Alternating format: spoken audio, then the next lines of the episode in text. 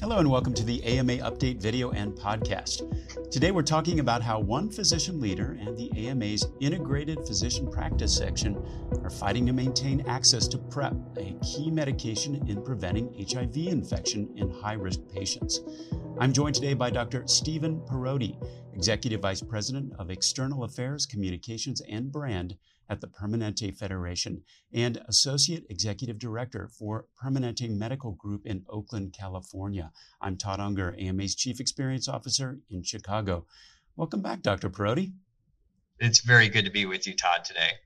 Well, for uh, physicians out there who may not be aware, uh, why don't we just start by giving a little bit of background on the medication known as PrEP and its role in decreasing new HIV infections Talk to us a little bit about the science behind this and why it's so revolutionary.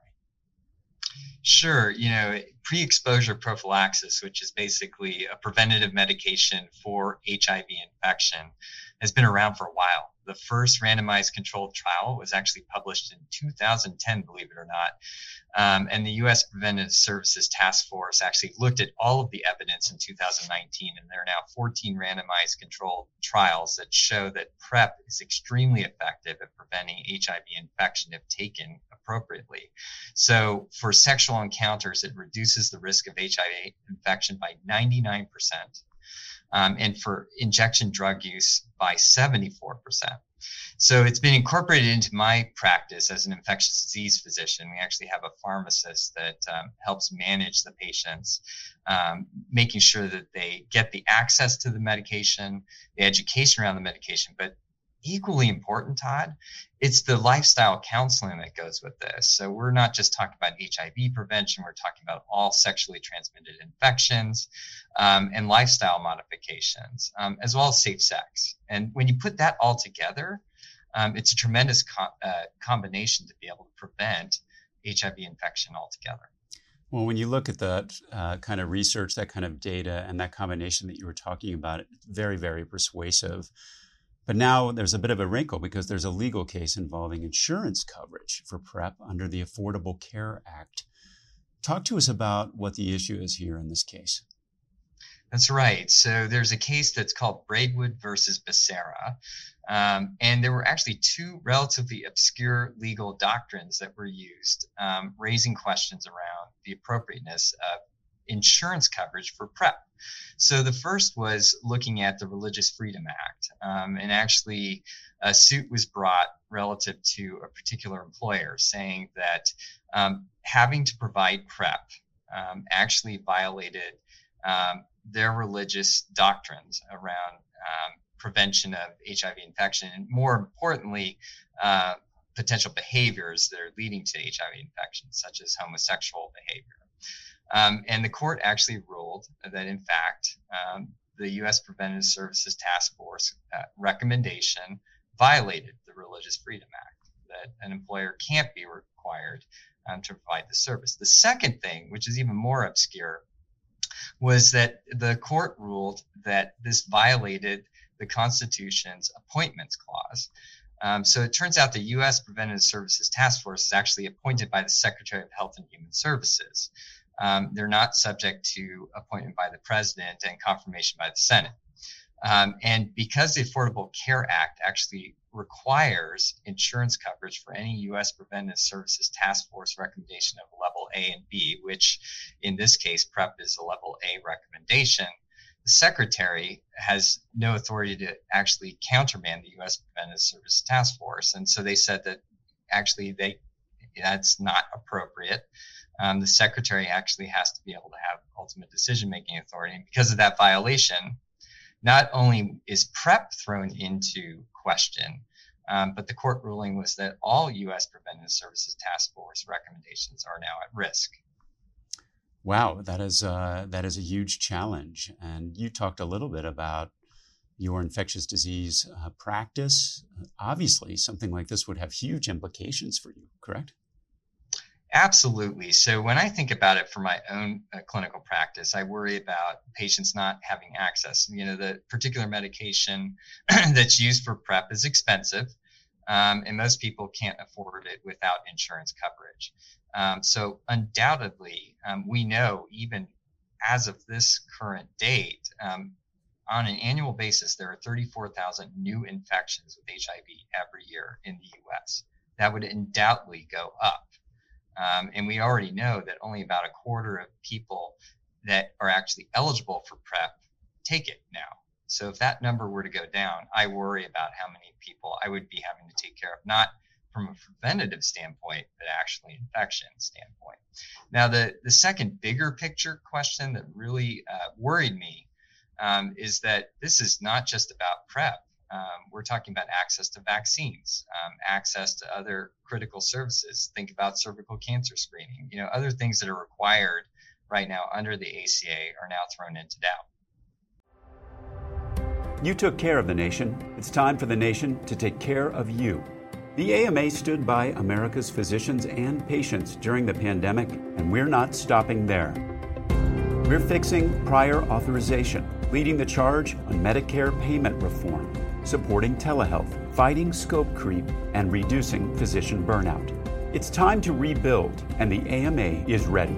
To learn more about the AMA Recovery Plan for America's Physicians, go to ama-assn.org slash time to rebuild. So, uh, you've been involved with the AMA for some time now. I'm curious, kind of uh, faced with a challenge like that, did the idea come to mind hey, I, I can use the AMA policy process to help resolve something like this, or at least fight that? Yeah, it's a great question, Todd. So I'm going to be honest with you. First, I had to get over my anger over the the um, ruling, and then I said, okay, what what can we do, and can we take action, and actually, can we take action collectively as the House of Medicine? And so, um, you know, we've uh, the Permanente Medical Group um, has become a part of the AMA.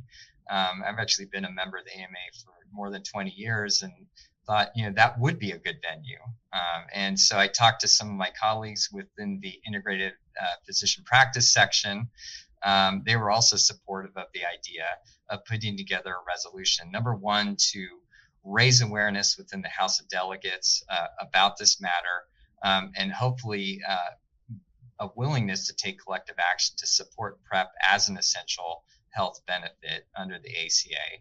Um, and also, secondly, to raise awareness, because I'm not a lawyer, um, with the legal staff uh, at the AMA to see if we could uh, garner their help and support um, for potentially filing a brief um, with the, the Court of Appeals uh, regarding this decision. Well, it's got to be pretty gratifying then to see that that resolution was adopted by the House of Delegates at the November interim meeting, and subsequently the AMA has since filed an amicus brief in this case.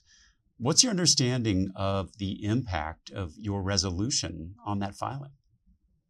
So, you know, one thing I want to first comment on is uh, it was so gratifying to be a part of the House of Delegates um, and to get the input from my fellow colleagues. Um, so, there was a lot of general support and also some recommendations for how to better improve uh, the resolution um, that was finally passed. So, that I thought was a great process for being able to exchange uh, with again, physicians with uh, different modes of practice across the entire country and to be able to discuss this substantive issue is really critical. Um, as far as the amicus brief, um, my understanding is that this is winding its way through the court system and the appellate system. Um, I, I, think uh, I can't imagine how the AMA and the House of Medicine's voice um, won't have an impact um, in particular on this really critical issue where we're talking about the fate of preventative services for all of the patients that we care for. Now, uh, for physicians who are out there and who might not be so familiar with the AMA policy process, what's your advice to them on how to advocate uh, for issues like this uh, that really affect their practices and their patients uh, to address those through policy? You know, Todd, I would say that, you know, get involved. Um, and, and, number one, uh, you know, pick up the phone, um, call your fellow physicians. Uh, if you know someone who's a part of the AMA, who's part of the House of Delegates, don't be afraid, don't be shy. um, there's so many people that are willing to help you. Um, and, and it's not just your fellow physicians, the AMA staff, I have to just say, were extremely helpful for me. You know, I'm a, a neophyte when it comes to uh, putting together and writing a resolution. Um, and there were a lot of people that were willing to lend a, a helping hand about, you know, what's going to be effective, what will resonate uh, with, you know, my fellow physicians and colleagues, um, and also how to work with the, the legal staff. Um, I, I think there's just a lot of help out there, but my, my main uh, message to everybody here is definitely get involved. Um, you know, this example here of um, PrEP um, and the, the court ruling is just one of, I think, many things to come. Um, healthcare is at the forefront um, when it comes to policymakers, when it comes to now our court system. Um, and it's really critical and important that physicians are actually involved with these processes. And I think the AMA is an excellent mechanism to make that happen. Well, it's a great story, and you're exactly right. What a terrific example of uh, acting with a unified voice and the power of the House of Delegates to make really important changes that are going to have a big impact on patients. Dr. Parodi, thanks so much for being here uh, today and for all that you're doing with Permanente on behalf of physicians and patients. It's such a pleasure to talk with you. As always, we'll be back soon with another AMA update. You can find all our videos and podcasts at ama-assn.org slash podcast. Thanks for joining us today. Please take care.